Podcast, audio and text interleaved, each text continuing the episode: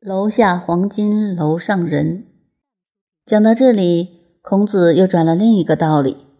他认为要把学问做好，不是一件痛苦的事。子曰：“知之者不如好之者，好之者不如乐之者。”这在教育上是一个大问题。世界上谁不想做好人、做好事？都想做。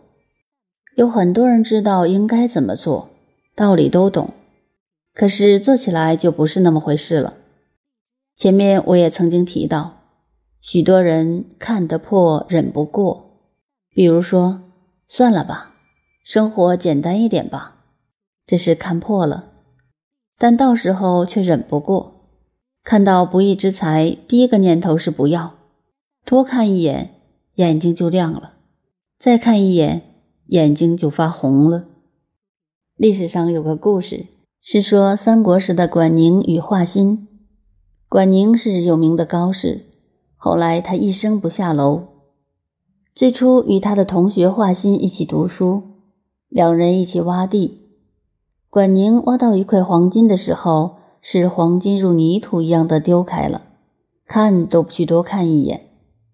而华歆走去多看了一眼，才不再去管他。就这样。管宁和华歆绝交了。或许有人会说，管宁未免太不近人情。但古代历史记载简单，事实上，他们两人同学，感情彼此好。管宁已经观察华歆很久了，再加上这一件事情，他断定华歆是不甘于淡泊的。果然，后来华歆扶助曹丕篡汉，成了千古罪人。虽然文章非常好，但是他变成了反派的文人，也就是前面所说的小人之儒。所以管宁当华歆地位高了，他就永远不下楼。意思是，你虽然有了政治的权利，但我就不踏在你的土地上。这就是华歆看得破、忍不过的道理。还有想得到做不来，有许多事情我们都想得到。但做起来的时候就硬做不来，也就是说，学问道理虽然懂得，身体力行时却做不到。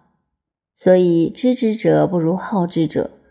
对做学问必须养成习惯，一日不可无它。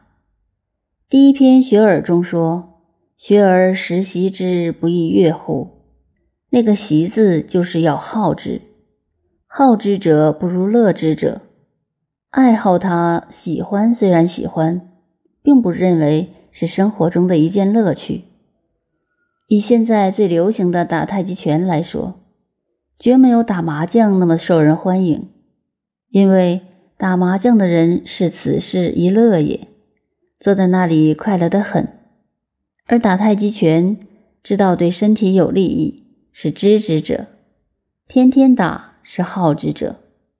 可是摸两下，觉得今天好累，明天再打，那就还不是乐之者。预期学问的成就，进入乐之的境界，就太不简单了。我们对于部下或者子女的教育，就要注意这一点，看他乐于哪一面，就在哪方面培养他。就算爱打麻将，也可以培养他。当然不是培养他去打麻将，而是将他打麻将的心理转移到近似的正途发展，这才是师道的原则。不但对人如此，对自己修养学问也要如此。但是孔子下面又说一句话：“子曰：中人以上可以与上也，中人以下不可以与上也。”这是说人的智慧不能平齐，姑且把它分作上中下三等的差别。中人以上的资质可以告诉他高深的理论，至于中人以下的资质，在教育方面、教导方面，对他们就不要做过高的要求，不妨做低一点的要求。但中人以下的人，他们的成就又不一定永远在中人以下，只要他努力。最后的成就和中人以上的人会是一样的，这在历史上可以举很多的事例来说明的。凡当过老师的、做过领导人的，都能体会孔子这一段话是绝对正确的。